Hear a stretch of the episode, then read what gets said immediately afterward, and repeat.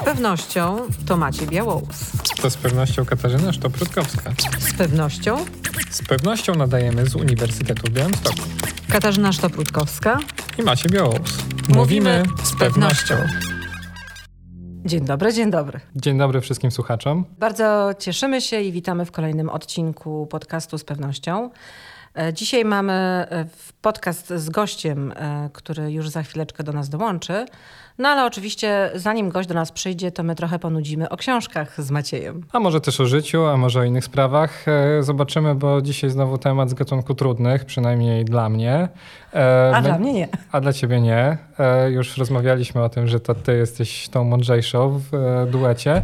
W każdym razie kwestie związane z wiarą, religijnością, sekularyzacją, trudne słowo, o tym będziemy rozmawiać z naszym gościem. E, To są takie słowa klucza tego odcinka, prawda? Tak, będziemy rozmawiać e, o religii, dlatego że socjologia bardzo się interesuje religią. I przyznam szczerze, nie wiem, jakie jest Twoje doświadczenie, ale ja w czasie studiów e, popatrzyłam chyba na religię właśnie z kompletnie innego punktu widzenia i zobaczyłam tą religię zupełnie inaczej niż widziałam do tamtej pory, a e, byłam osobą bardzo zaangażowaną religijnie, więc jest to naprawdę bardzo ciekawe doświadczenie, popatrzenie mm, socjologicznie właśnie na taką instytucję, bo tak nazywamy religię w, w socjologii, czy też na organizację w sensie właśnie kościoła, konkretnego kościoła z konkretną strukturą. Tak, i to jest e, ciekawe, że czysto naukowo oczywiście mamy pewne narzędzia, żeby rozmawiać o procesach, które są związane na przykład z religijnością, z wiarą, które tak naprawdę no, rozpalają bardzo wielu z nas, jeżeli chodzi o takie życie codzienne. Znaczy obecnie Kościół jest gdzieś bardzo blisko centrum, prawda, sporów politycznych, na przykład jakie w Polsce e, mamy, te kwestie związane też z odchodzeniem na przykład młodych Mhm. ludzi od No kościoła. nie tylko młodych. Nie tylko młodych, ale myślę, że w dużej mierze młodych i o tym też chyba nasz gość będzie trochę mówił, że to wszystko jest też bardzo takim medialnym tematem e, i bardzo emocjonalnie rozpatrywanym. Więc ja trochę się martwię, szczerze mówiąc, o ten odcinek, na ile uda nam się zachować pewien spokój. e, I socjologiczny, naukowy obiektywizm, tak? Który już dawno temu porzuciliśmy, No, ale grać się. Natomiast tak, no, jaki, jakiś poziom rzeczywiście takiego obiektywizmu i racjonalności, a jednocześnie nie zanudzić e, siebie i wszystkich słuchaczy, to znaczy, żeby rzeczywiście pozostać blisko tematu, tak? Bo wydaje mi się, że też socjologowie czasami mają, e, socjologowie religii, znaczy to nie jest też taka subdyscyplina, którą ja bym bardzo mocno znał, ale mam wrażenie, że czasami mają tendencję do mówienia właśnie o religii w taki sposób tak bardzo suchy i pozbawiony emocji, że w zasadzie cała ta otoczka sakrum gdzieś w ogóle e, niknie, a przecież to jest istota sprawy. To wiesz co, to, bo nie umówiliśmy się od jakiej książki zaczniemy, a ja cię przyniosłam e, dwie, przy czym jedna miała być taka trochę dodatkowa, ale tak jak słucham ciebie, to chyba chciałabym przynajmniej wspomnieć o, o niej na samym początku, bo to jest książka wydana dawno temu. Klasyk. To jest klasyk, powiedzieć. Biały Kruk, jak przeczytałam w internecie, tak szukając trochę o tym, jak się pisze o tej książce. Książka, która jest niezwykle mi bliska, bo 22 lata temu, jeżeli dobrze liczę, te, e, tak, 22 lata temu się przeprowadziłam do Białegostoku z Łodzi i to była pierwsza książka, którą przeczytałam. Z jeszcze z moim przyjacielem, który czytał mi to na głos i to było takie w ogóle przeżycie i doświadczenie, no właśnie, wręcz mistyczne. I e, jest to książka Włodzimierza Pawluczuka Wierszalin, reportaż o końcu świata. Ci wszyscy, którzy nas słuchają z Białegostoku, wykluczając tych najmłodszych, to y, raczej wiedzą, co to jest za książka, no bo tak jak powiedziałeś, jest to klasyk. Króciutko powiem dla tych, co nie znają.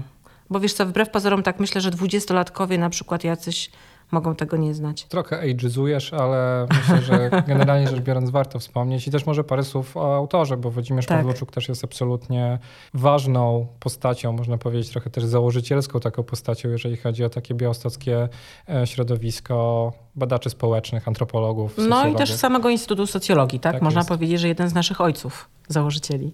Tak, Włodzimierz Pawluczuk urodził się w Rybołach i to jest ważne, bo on zawsze też to podkreślał. Na Białostoczyźnie to jest taka wieś, którą e, przyjeżdża się i tam zawsze sprzedają takie ładne, kolorowe warzywa. Zawsze mi się to kojarzy. Socjolog, antropolog, religioznawca. Dla mnie człowiek pomiędzy Białymstokiem i Krakowem, chociaż z sercem zdecydowanie w Białymstoku, bo o Białymstoku napisał rzeczy niezwykle ważne, też dla nas tutaj e, ludzi, którzy są stąd. No i właśnie przez wiele, wiele lat e, uczył, wykładał zarówno u nas na Uniwersytecie w Białymstoku, jak również na Uniwersytecie Jagiellońskim, teraz już jest na emeryturze. Więc jeżeli kiedykolwiek też pan profesor będzie miał okazję posłuchać tego odcinka, to bardzo, bardzo serdecznie pozdrawiamy. I ta książka Włodzimierza Pawluczuka jest w ogóle kontynuacją jego, zdaje się, doktoratu. W ogóle książka jest fascynująca. Pamiętam to wydana w 1972 roku, więc można powiedzieć, że 100 lat temu. E, myślę, że dla wielu Szybka z nas. matematyka, tak? 70, Tak, 100 tak. lat temu, tak. Około. I on tam pisał w sposób właśnie taki bardziej naukowy, językiem naukowym o rozpadzie tradycyjnej społeczności w czasach kryzysu i pokazywał właśnie jak taka tradycyjna kultura, która na Białostoczyźnie jednak relatywnie dłużej się utrzymywała niż wreszcie Polski, ulegała temu rozpadowi i ten kontekst religijny był też niezwykle ważny. Tutaj w Wierszalinie Jedziemy troszeczkę dalej w czasie, to znaczy to jest okres międzywojenny, lata 30. Prorok Ilia pojawia się właśnie tutaj na Białostoczyźnie i zakłada Wierszalin, czyli zakłada takie nowe centrum świata. Mówi, że jest prorokiem, że jest nowym Chrystusem. Wokół siebie gromadzi mnóstwo ludzi, którzy go uwielbiają, słuchają.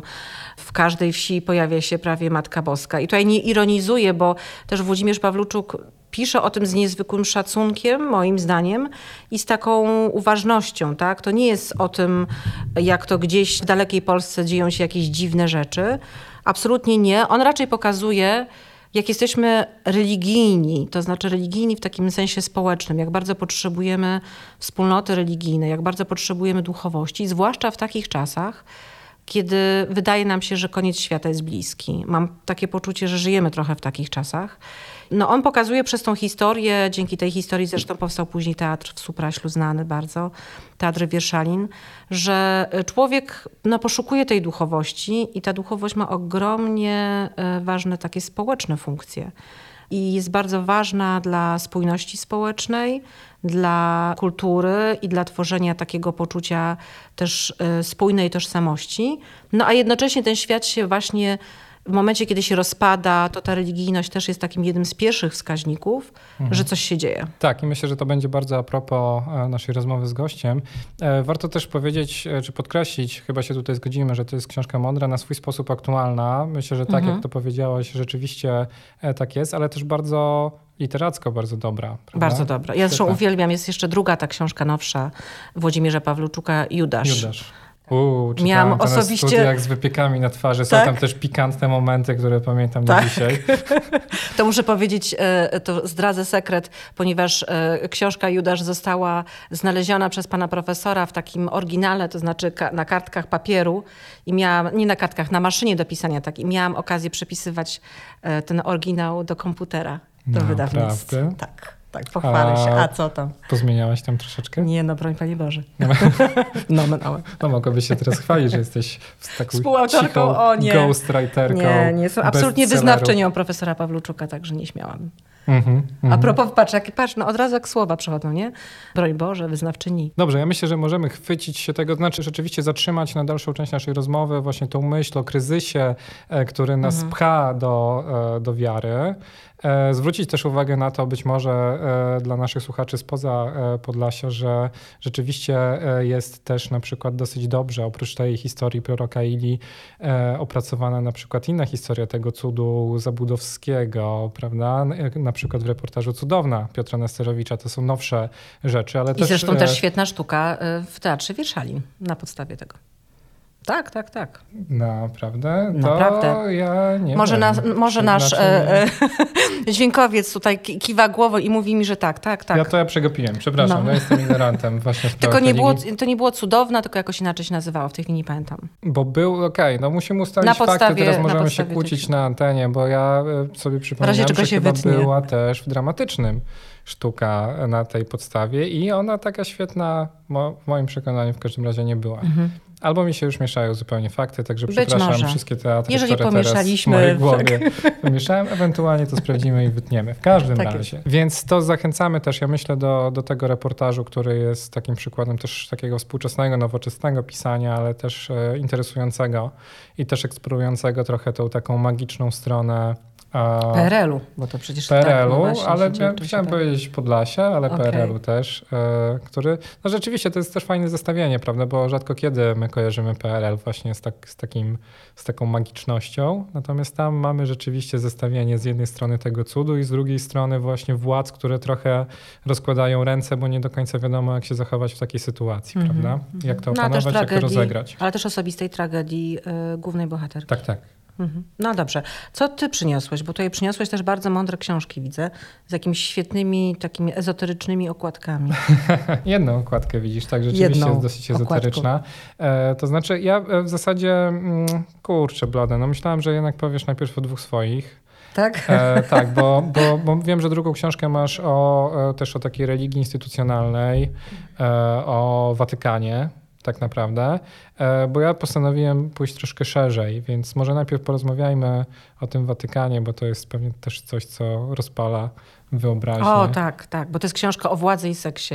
To jest to, co się sprzedaje najlepiej i rzeczywiście był to bestseller. Właśnie zauważyłem, że masz dzisiaj e, strój w takim biskupim kolorze. Czy to jest przypadek? tak, chociaż podobno nie ma przypadków. Tak, e, przyniosłam drugą książkę, książkę Sodomę Fryderyka Martela. Hipokryzja i władza w Watykanie. Książka niezwykle głośna, to znaczy bardzo dobrze moim zdaniem też. Skandalizująca, to jest to tak, słowo, prawda? Tak, tak, które... marketingowym wykorzystana absolutnie chyba do, do cna. E, I to jest książka oczywiście napisana przez socjologa, doktora socjologii, więc dlatego przyniosłam jako usprawiedliwienie. Chociaż mam ambiwalentny stosunek do tej książki. Dwa razy do niej podchodziłam, ale co drugim razem przeczytałam do końca, bo w pewnym momencie zassało. Myślałam, że w pewnym momencie zasnęłam.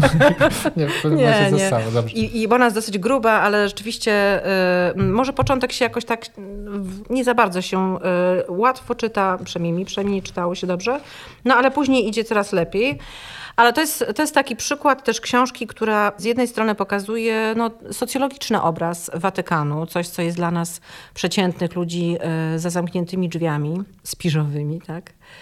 I wydawało się, że bardzo mało wiemy o tym, co się dzieje tam. No i Frederick Martel wysnuwa bardzo śmiałą tezę, która mówi o tym, że e, w Watykanie mamy do czynienia z bardzo dużą liczbą osób e, homoseksualnych którzy sprawują władzę i w sposób no, pełen hipokryzji jednocześnie oczywiście potępiają homoseksualizm. Nie mówię o tym, że tam istnieje jakiś lobby gejowski, raczej to nie jest jakaś struktura władzy taka jakby podziemna, natomiast jakby pokazuje, jak kwestia y, seksualności, kwestia orientacji bardzo silnie wpływa na to, jak na przykład niektórzy księża awansują, czyli jak jest na przykład ta struktura awansu wygląda. No ale pokazuje chyba też przede wszystkim pewną hipokryzję. To chyba to jest to, co najbardziej tak odurza w tej książce i oburza. No jednocześnie Kościół, który ma bardzo restrykcyjne podejście jednak do spraw e, seksu i do spraw e, również orientacji innych niż heteroseksualna, no jakby w samym centrum, w samym sercu tej instytucji prowadzi podwójne życie, mówiąc delikatnie. Tak? Dużo jest tutaj pikantnych szczegółów, co mnie trochę właśnie wytrącało z równowagi, bo bardziej raczej chyba oczekiwałam takiej struktury bardziej socjologicznego podejścia. Natomiast wydaje mi się, że warto tą książkę przeczytać. On oparto na tysiąc, z tego co pamiętam, było to 1500 wywiadów, więc na jakieś w ogóle kolosalna e, jakaś ilość. E, jest tam dużo też szczegółów. E, oczywiście jakby też środowisko watykańskie albo przemilczało, albo skrytykowało, ale też trudno oczekiwać czego innego. Natomiast książka no, była absolutnym bestsellerem i to też pokazuje, moim zdaniem, pewien socjologiczny kontekst. To znaczy trudno mi sobie wyobrazić, że ta książka na przykład została wydana, nie wiem, 30 lat temu.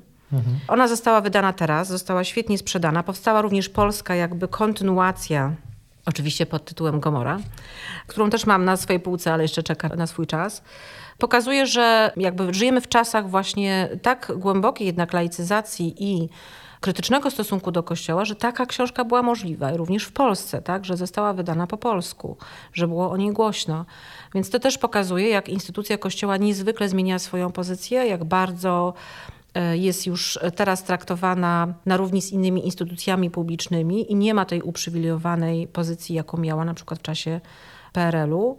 Uprzywilejowanej w takim sensie no, dla osób, które na przykład były związane z opozycją, no, jednak było nawet dla osób świeckich, jakby nie religijnych, to była pewna sfera sakrum, której się nie krytykowało, czy też no, nie ruszało tak, w taki sposób.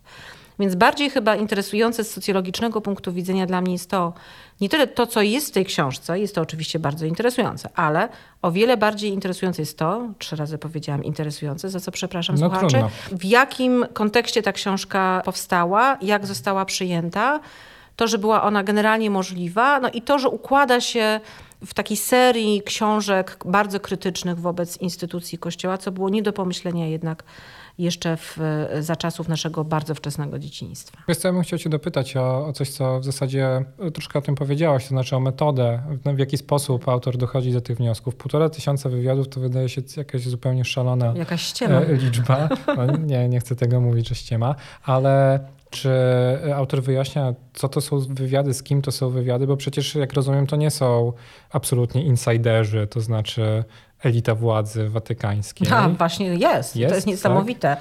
tak, no on ma, e, znaczy w ogóle, żeby było e, ciekawie, e, autor jest też otwartym jakby gejem, który absolutnie jakby mówi o, o swojej orientacji. Więc nie wiem, jak on to załatwiał w takim sensie, że no jakby wprowadzał takie zaufanie do tych rozmów, że chyba traktowano go jako pewnego powiernika pewnych tajemnic, pewnych no i proszę, cichych historii.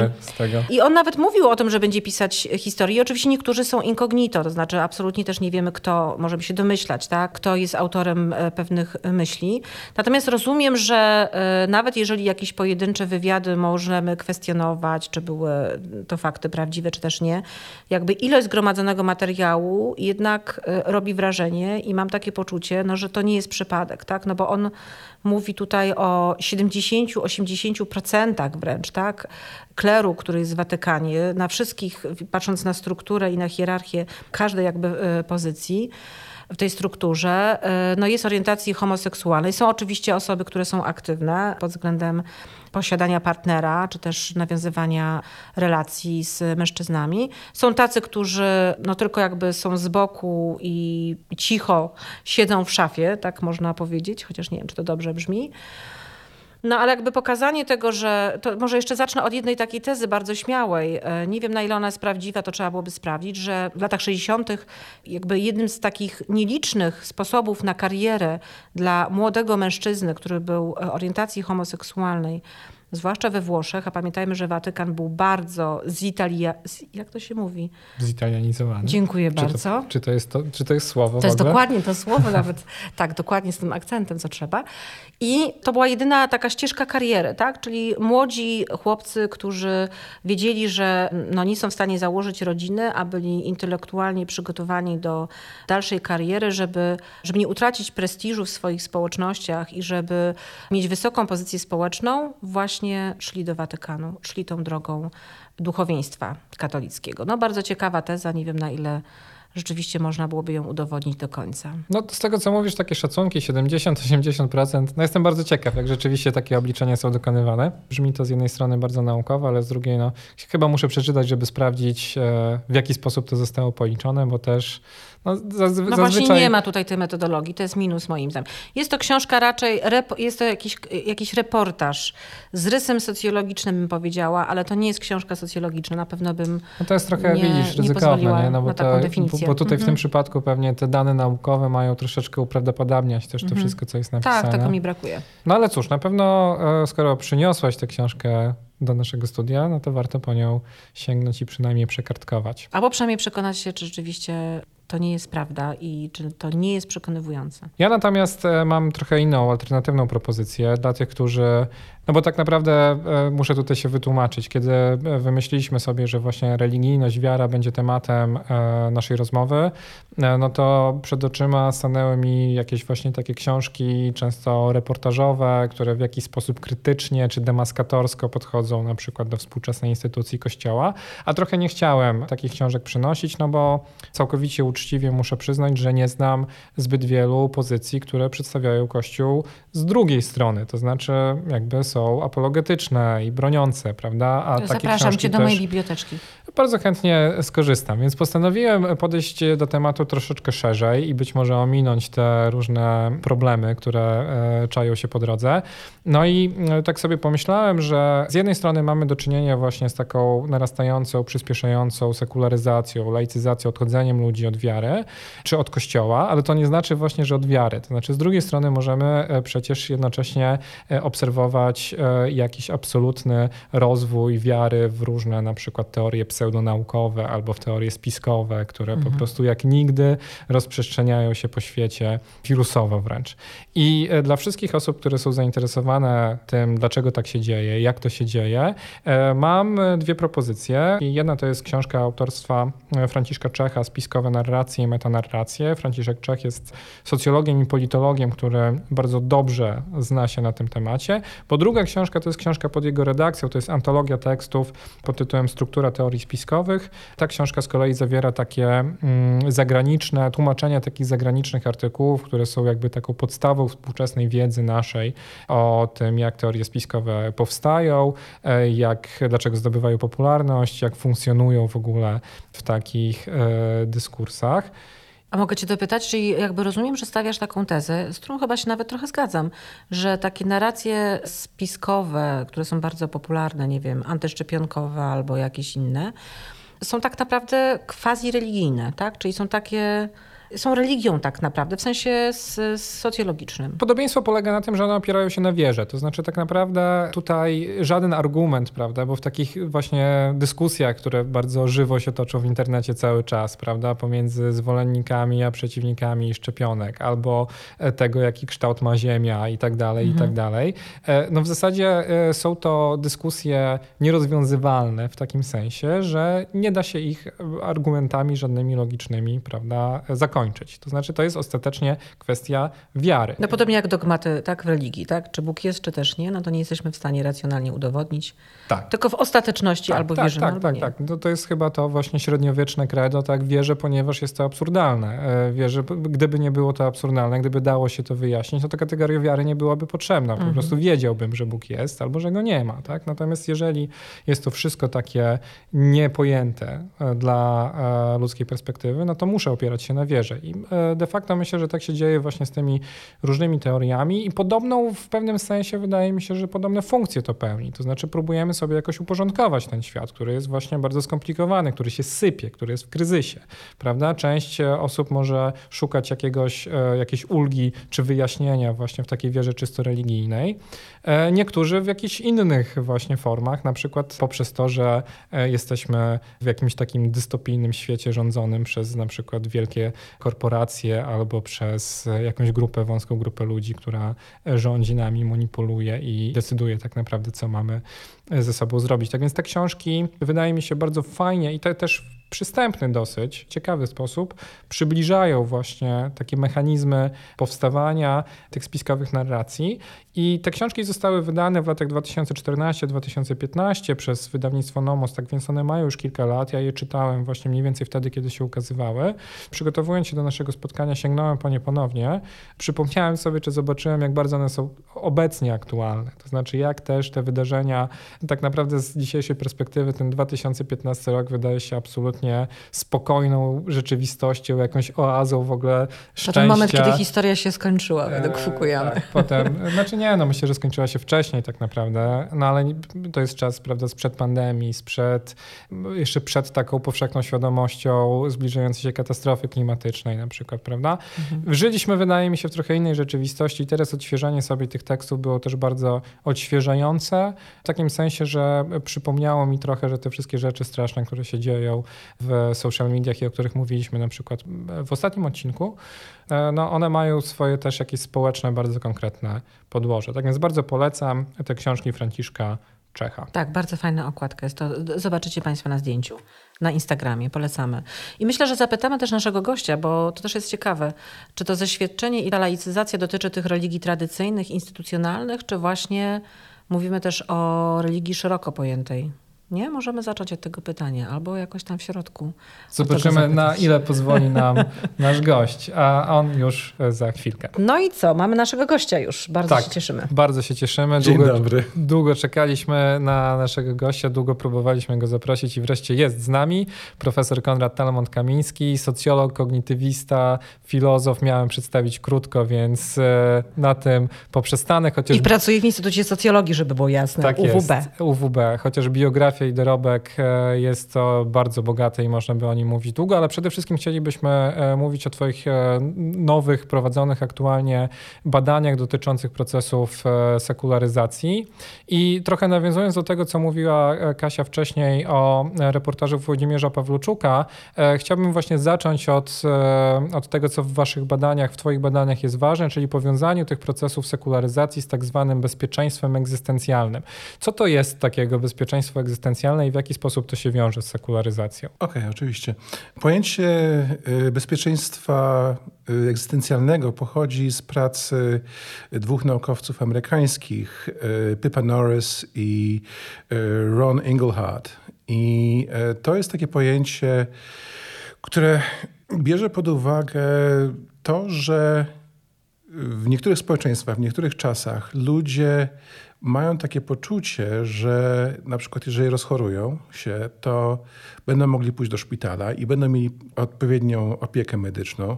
Jeżeli nie będą mogli pracować, to dostaną bezrobocie, ich dzieci nie będą umierały z głodu i tak dalej, i tak dalej, i tak dalej. Że jeżeli wieczorem wyjdą na ulicę, to nie będą obrabowani. Tego rodzaju rzeczy. Po prostu y, generalna idea, że mogą spokojnie żyć, że nie jest ich życie ciągle w jakiś sposób zagrożone. A czy możesz nam powiedzieć właśnie jaka jest relacja, bo tutaj Maciej wspominał, tak, że tak. badasz jak wpływa to bezpieczeństwo, y, ja chcę powiedzieć ontologiczne, bo to jakoś z Gidensa, ale to nie wiem, czy to jest to samo. E, trochę, egzystencjalne. Tak, egzystencjalne. Jak wpływa na religijność? No, idea podstawowa jest taka, że sekularyzacja jest wywołana przez y, wysoki i stały poziom poczucia właśnie bezpieczeństwa egzystencjalnego w społeczeństwie. I to jest taka uwaga, która sięga swoją historią, powiedzmy, nawet do Bronisława Malinowskiego, do, do jego badań na Wyspach Strobianskich, gdzie on właśnie zauważył, że kiedy ci wyspiarze wypływają łowić ryby, to jeżeli wypłyną na jakiś teren blisko wyspy, który, gdzie jest, te łowy są bezpieczne, to po prostu wy, wypływają, łowią ryby, wracają. A jeżeli wyruszają gdzieś na pełen ocean, to wtedy przed wypłynięciem y, jest szereg właśnie rytuałów, które muszą wypełnić. W ciągu tych łowów muszą trzymać się szeregu różnych tabu. No i po powrocie znowu jest szereg rytuałów, które muszą być wykonane. E, innymi słowy, właśnie zauważył, że w momencie, kiedy ludzie mają duży poziom Y, poczucia niebezpieczeństwa, to zaczynają dużo bardziej otaczać się szeregiem rytuałów. No ja bym chyba dopytała, y, jeżeli, no też żeby tak do końca zrozumieć, bo z jednej strony mówi się o tym, że żyjemy w społeczeństwie ryzyka, tak, mamy Ulricha Becka, w takim w społeczeństwie, które ma mnóstwo nieprzewidywalności, a z drugiej strony ta laicyzacja jest takim y, procesem, który się raczej pogłębia w tych krajach Europy, chociażby Dokładnie zachodniej, tak. czy nawet w Polsce. Dokładnie czy tak. nie jest to jakby jakiś paradoks? Wydaje mi się, szczerze mówiąc, że ludzie bardzo często mówią, że mamy bardzo dużo stresu, mamy dużo y, niebezpieczeństwa, y, etc., etc., etc., ale popatrzmy na to, do czego my porównujemy sytuację. My porównujemy do sytuację do środowisk, do społeczeństw, gdzie absolutnie normalną rzeczą było to, że jedna czwarta dzieci umierała przed y, wiekiem pięciu lat. E, my porównujemy to ze społeczeństwami, gdzie walczenie o byt było sprawą codzienną. I oczywiście nie chcę tutaj e, w jakiś sposób mówić, że nie ma w naszym życiu stresu.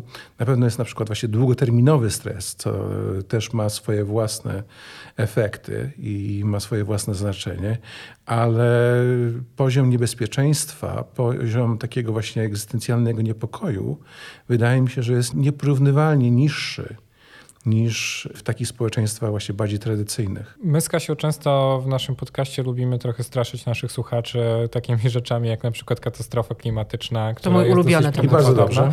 I właśnie chciałem cię zapytać w związku z tym, czy tego typu narastające procesy niebezpieczeństwa mogłyby oznaczać odkręcenie tej wajchy i zwrócenie się ludzi bardziej właśnie do, do religijności? Czy taka jest teza? W pewnym momencie y, grupa naukowców miała stawiała taką właśnie tezę sekularyzacyjną, że to proces sekularyzacji to jest pewien taki konieczny proces historyczny, który jest nieodwracalny i tak dalej, tak dalej, tak dalej. To jest absolutnie nie ta teza, którą my stawiamy, z którą my pracujemy. Po prostu w pewnych warunkach pewne społeczeństwa się sekularyzują. Jeżeli zmienią się warunki, to ten proces absolutnie wydaje mi się, że może się odwrócić. Jak to będzie wyglądało w drugim kierunku, właśnie taka desekularyzacja społeczeństwa, to trudno powiedzieć, ponieważ zbyt dużo takich przykładów nie mamy. Po prostu empirycznie nie, ma, nie mamy zbyt dużo danych, ale wydaje mi się, że no przecież w jakiś sposób społeczeństwa stały się społeczeństwami religijnymi, tak więc dlaczego nie miałoby się to stać drugi raz? Nie widzę najmniejszego powodu. Więcej, wydaje mi się, że to jest bardzo prawdopodobne, że jeżeli będziemy mieli taką katastrofę klimatyczną, jakiej niestety wygląda, że będziemy mieli, ponieważ ludzie nieadekwatnie się przed tym bronią, to jak najbardziej będziemy mieli powrót do wysokich poziomów religijności. Czy to będzie tego samego rodzaju religijność, tego samego rodzaju wiary, jak e, były, to nie ma żadnych gwarancji, ale że będą e, społeczeństwa znowu wierzące, jak najbardziej. W pewnym sensie osoby, które są osobami e, religijnymi i mówią, że tutaj nie będziemy się bronić przed takimi rzeczami jak właśnie jak zmiany klimatyczne, to w takim pragmatycznym poziomie są jak najbardziej poglądy zgodne ze sobą. Tak, tylko troszeczkę o tym wspomniałeś, że tak naprawdę y, potencjalny powrót czy zwrot w kierunku religijności nie oznacza absolutnie religijności rozumianej w sposób instytucjonalny, tak jak e, teraz mówimy, czyli o dużych religiach monoteistycznych, nie, prawda? Nie, nie, chodziło mi raczej o coś innego. Chodziło mi raczej o to, że to nie musi być na przykład chrześcijaństwo, to może być e, jakaś inna religia, która e, się pojawi, ale raczej wydaje mi się, że w takiej sytuacji właśnie to byłby powrót do jakiegoś rodzaju religii zinstytucjonalizowanej w jakim tempie, czy to najpierw byłby powrót do jakiejś bardziej zindywidualizowanej religijności, z której później by wyłoniła się taka zinstytucjonalizowana, nie wiem, ale długoterminowo to bym się spodziewał powrotu do zinstytucjonalizowanej religijności. Tak, my socjolodzy e, lubimy trudne słowa też czasami Prawda? zacinamy się. Także absolutnie wspieram. Ta, moja własna matka ma problemy z powiedzeniem słowa kognitywistyka, tak więc znam ten problem. To są takie mało radiowe słowa. Tak, ale, znaczy tutaj e, to, to, to, są pewne e, scenariusze na przyszłość, ale ja chciałbym porozmawiać jeszcze o mhm. współczesności i o Polsce, tak. ponieważ no, mówisz o tym, że ta szybko, to tempo sekularyzacji w Polsce jest wyjątkowe obecnie. Mhm. Czy mógłbyś trochę szerzej opowiedzieć, skąd e, aż tak duże tempo tej sekularyzacji w Polsce, a potem może przyjrzymy się jeszcze bliżej naszemu regionowi, bo e, w regionie też robiliście badania. Jeden z najbardziej znanych e, polskich socjologów religii, profesor Mariański, od wielu lat mówi, że w Polsce mamy do czynienia z sekularyzacją pełzającą. I jeżeli się popatrzy na liczbę osób, które Y, mówią, że przynależą do jakiegoś kościoła, do jakiejś wiary z roku na rok, to rzeczywiście te liczby się bardzo powoli zmieniają. Proces sekularyzacji nie jest procesem, którym trwa dekadę, dwie dekady. To jest proces, który trwa przez 100, 200, ponad 200 lat. Tak więc nie można się spodziewać, że to jest proces, gdzie będą zmiany skokowe. Zmiany są głównie pokoleniowe na podstawie właśnie różnic pokoleniowych widać, jak bardzo szybko ten proces w Polsce idzie w tym momencie w porównaniu z innymi społeczeństwami.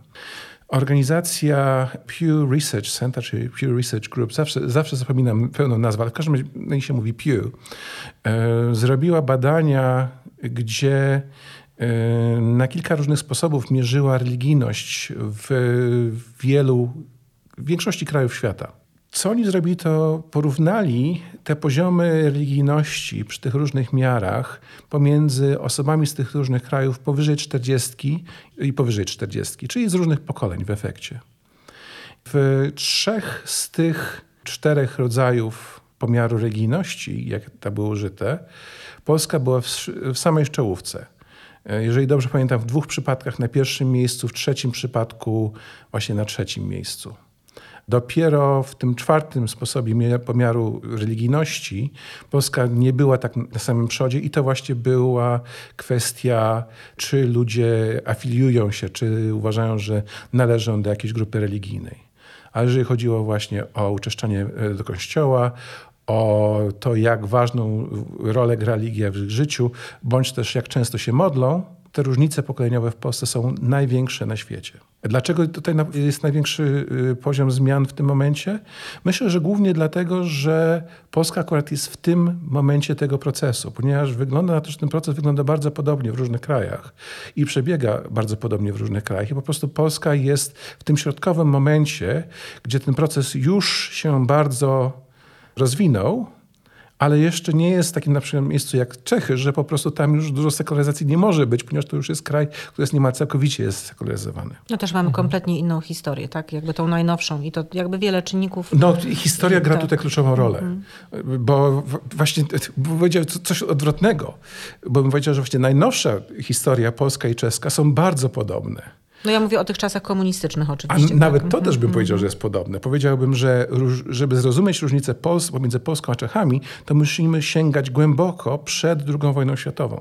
Ponieważ jak mamy właśnie dane co do religijności osób, które się urodziły przed II wojną światową, to już widać ogromną różnicę pomiędzy Polską a Czechami. Właśnie wygląda na to, że poziom religijności co najmniej na poziomie tak właściwie jednego pokolenia średnio mhm w dużej mierze się nie zmienia z roku na rok. Z tego, co mówisz, to bardziej mi przypomina taki scenariusz może irlandzki czy hiszpański sprzed kilku dekad, tak? tak. kiedy e, równolegle w zasadzie takie zmiany polityczne i zmiany światopoglądowe, ideologiczne bardzo szybko postępowały w pewnym momencie, tak? Czyli można spodziewać się, że w Polsce dojdziemy do podobnych rezultatów za jakiś czas? Tutaj są dwie rzeczy, bo są zmiany światopoglądowe, które właśnie są powoli, i też są zmiany, można powiedzieć, polityczne, instytucjonalne, gdzie w pewnym momencie władza, jaką miał Kościół katolicki w Irlandii, się załamała.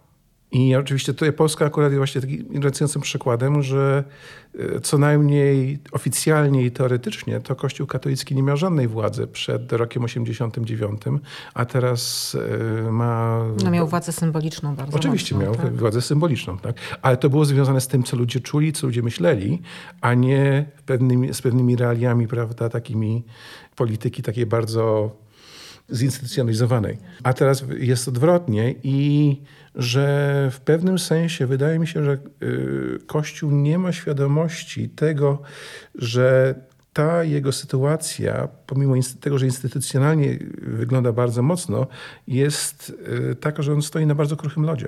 Tak więc, y, jeżeli nie będzie załamania klimatycznego, to prędzej lub później w Polsce, szczerze mówiąc, spodziewam się bardzo podobnego scenariusza, jak był w Irlandii, jak był w Hiszpanii. Tutaj też chyba jednak dużą rolę mają te wszystkie no nie chcę użyć, ale chyba użyję słowa afery, to znaczy dotyczące chociażby kwestii ukrywania pedofilii w kościele. No wydaje mi się, że tak jak w Stanach Zjednoczonych i tak w Irlandii również, był to jeden jednak z takich elementów, które no, załamały taką, takie zaufanie do instytucji publicznej, jaką jest Kościół? Krótkoterminowo całkowicie bym się zgodził, mm.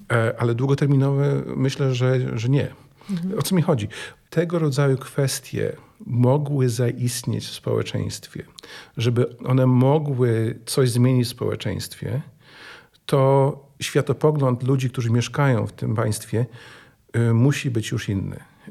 Jakiś czas temu zrobiliśmy badania na grupie Dziewuchy Dziewuchom i tam było ewidentne, że większość osób, które są członkami tej grupy na Facebooku, to są osoby, które przestały wierzyć wiele lat temu. To nie jest to, że one straciły wiarę z powodu tego, co się teraz dzieje. One już y, straciły wiarę dawno i po prostu w tym momencie protestują, to, że Kościół ma taką władzę, jaką ma. Znaczy, rozumiem, że chodzi o jakby zaprzestanie identyfikacji z instytucją kościelną, bo ja bym też tutaj tak. rozróżniała i tutaj w socjologii bardzo wyraźnie się mówi, prawda? Tak, tak, tak, o... oczywiście. Też sprawdzaliśmy to. Prawda? Y, I też są osoby, które na przykład mówią, że są osobami wierzącymi, ale nie czują na przykład przynależności do jakiegokolwiek Tak, mówi się o religii, kościoła. religijności akościelnej. Nawet jest takie bardzo ładne sformułowanie. Tak, albo prawda, y, osoby, które się określają, y, że są duchowe, ale nie religijne, prawda? A tak więc też, też to było. Gdzie y, widzieliśmy coś, co wyglądało na to, żeby wskazało te ostatnie prawda, rzeczy, które się wydarzyły, że- żeby to jakoś zmieniło poziom religijności, to tylko w grupie osób młodszych, co jest właśnie nie, nie jest niespodzianką, i też osób spoza dużych miast. Te czynniki były główne takie, czy jakby rozumiem, mające duży wpływ. E, To zanim jeszcze dojdziemy do metodologii, bo chciałabym jednak na końcu też porozmawiać o metodologii, tak? Czyli skąd my to wiemy, albo skąd ty to Mhm. wiesz, to e, mówiłeś o tych badaniach tutaj na, na Podlasiu. Mówiliśmy o Pawluczuku i jego książce, więc myślę, Tak, że tak, tak, tak, byłoby tak, to tak. też dobre nawiązanie. Ym, Drugie badanie y, zrobiliśmy, właściwie w tym momencie ciągle kontynuujemy, tak więc może aż tak dużo tutaj nie będę mówił.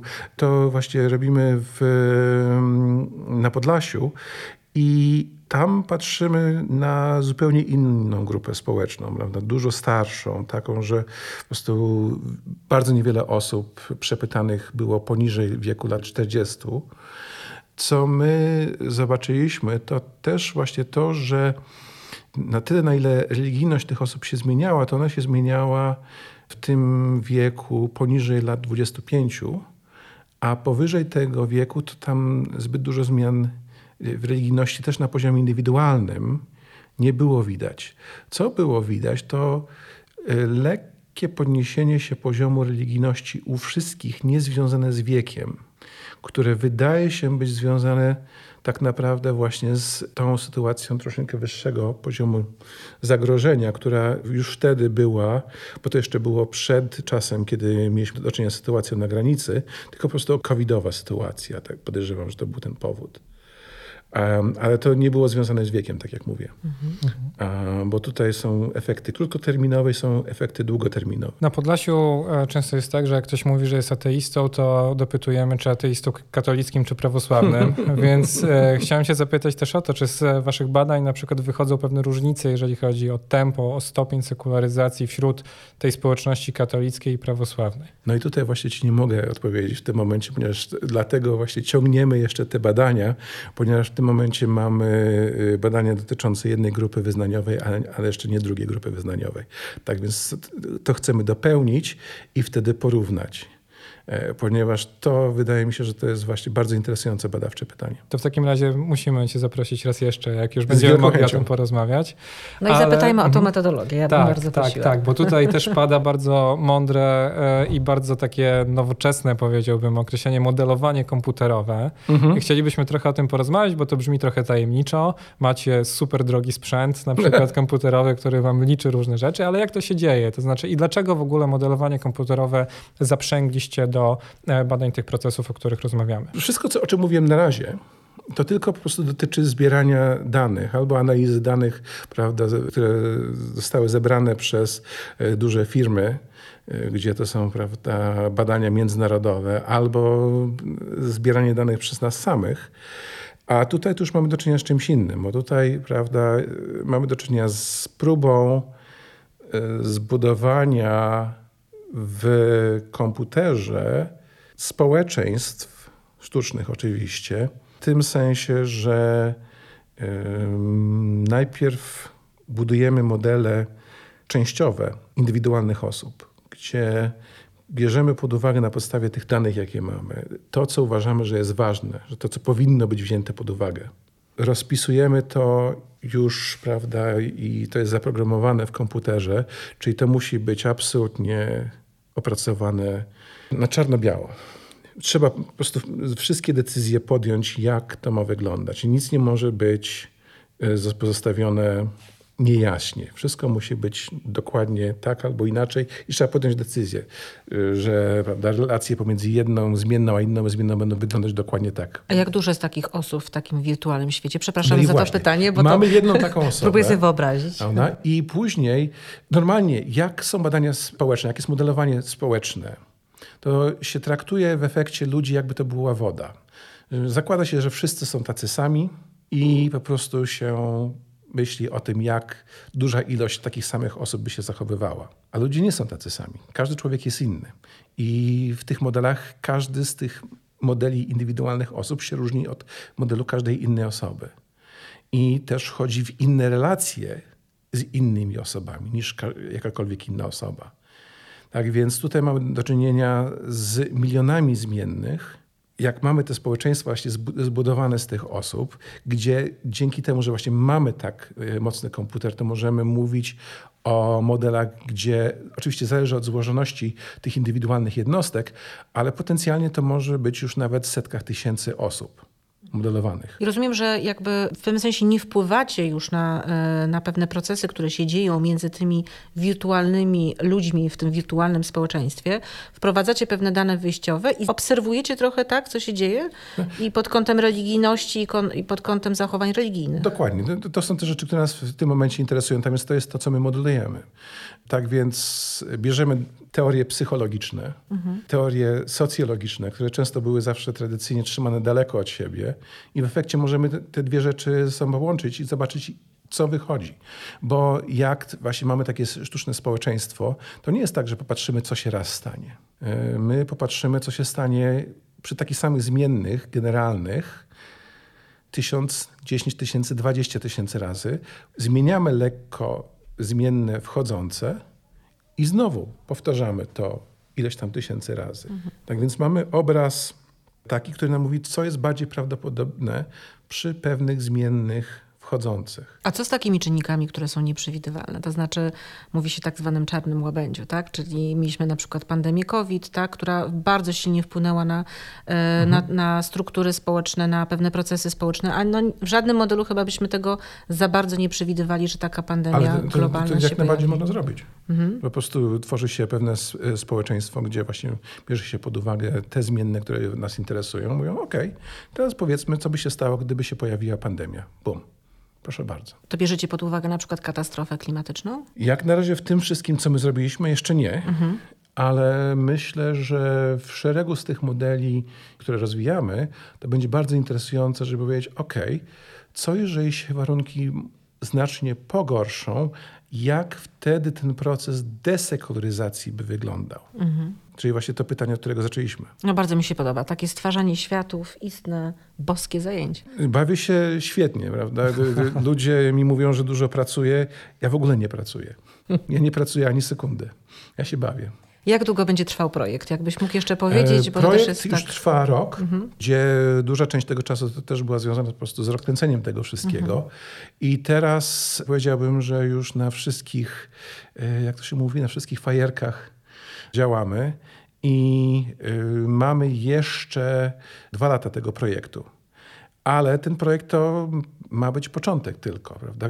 I sprzęt pozostaje, i ludzie o pewnych zdolnościach pozostaną. I jak będziemy kończyć ten projekt, to będziemy chcieli myśleć o dalszych pytaniach badawczych, które będziemy chcieli mhm. dalej sprawdzać. Więcej, ja mam nadzieję, że z czasem będzie możliwe, żeby kształtować to, jak wyglądają studia w Instytucie Socjologii, tak żeby studenci sami mogli przyjeżdżać do nas i się uczyć tego rodzaju metodologii. Bardzo ciekawe i, i myślę, że... I będziemy musieli podpytywać tak, raz na tak, jakiś czas, co koniecznie. nowego się dzieje. Za te dwa lata musimy się spotkać, na pewno. A myślę, że nawet wcześniej. Także cóż, chyba będziemy musieli już kończyć, bo to jest właśnie nasza rama czasowa.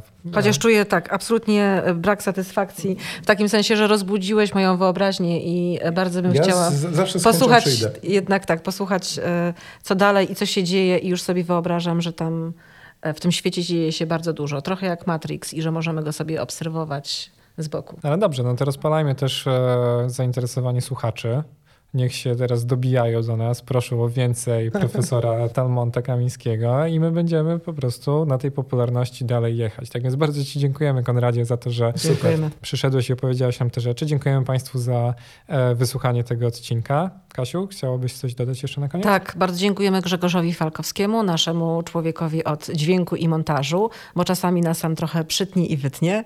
No i oczywiście całemu, całej ekipie Uniwersyteckiego Centrum Podcastów na UWB. Do usłyszenia. Do usłyszenia. Na końcu świata to my, Uniwersyteckie Centrum Podcastów. na końcu świata. Na końcu świata. Na końcu, na końcu. Uniwersyteckie Centrum Podcastów na końcu świata. Zapraszamy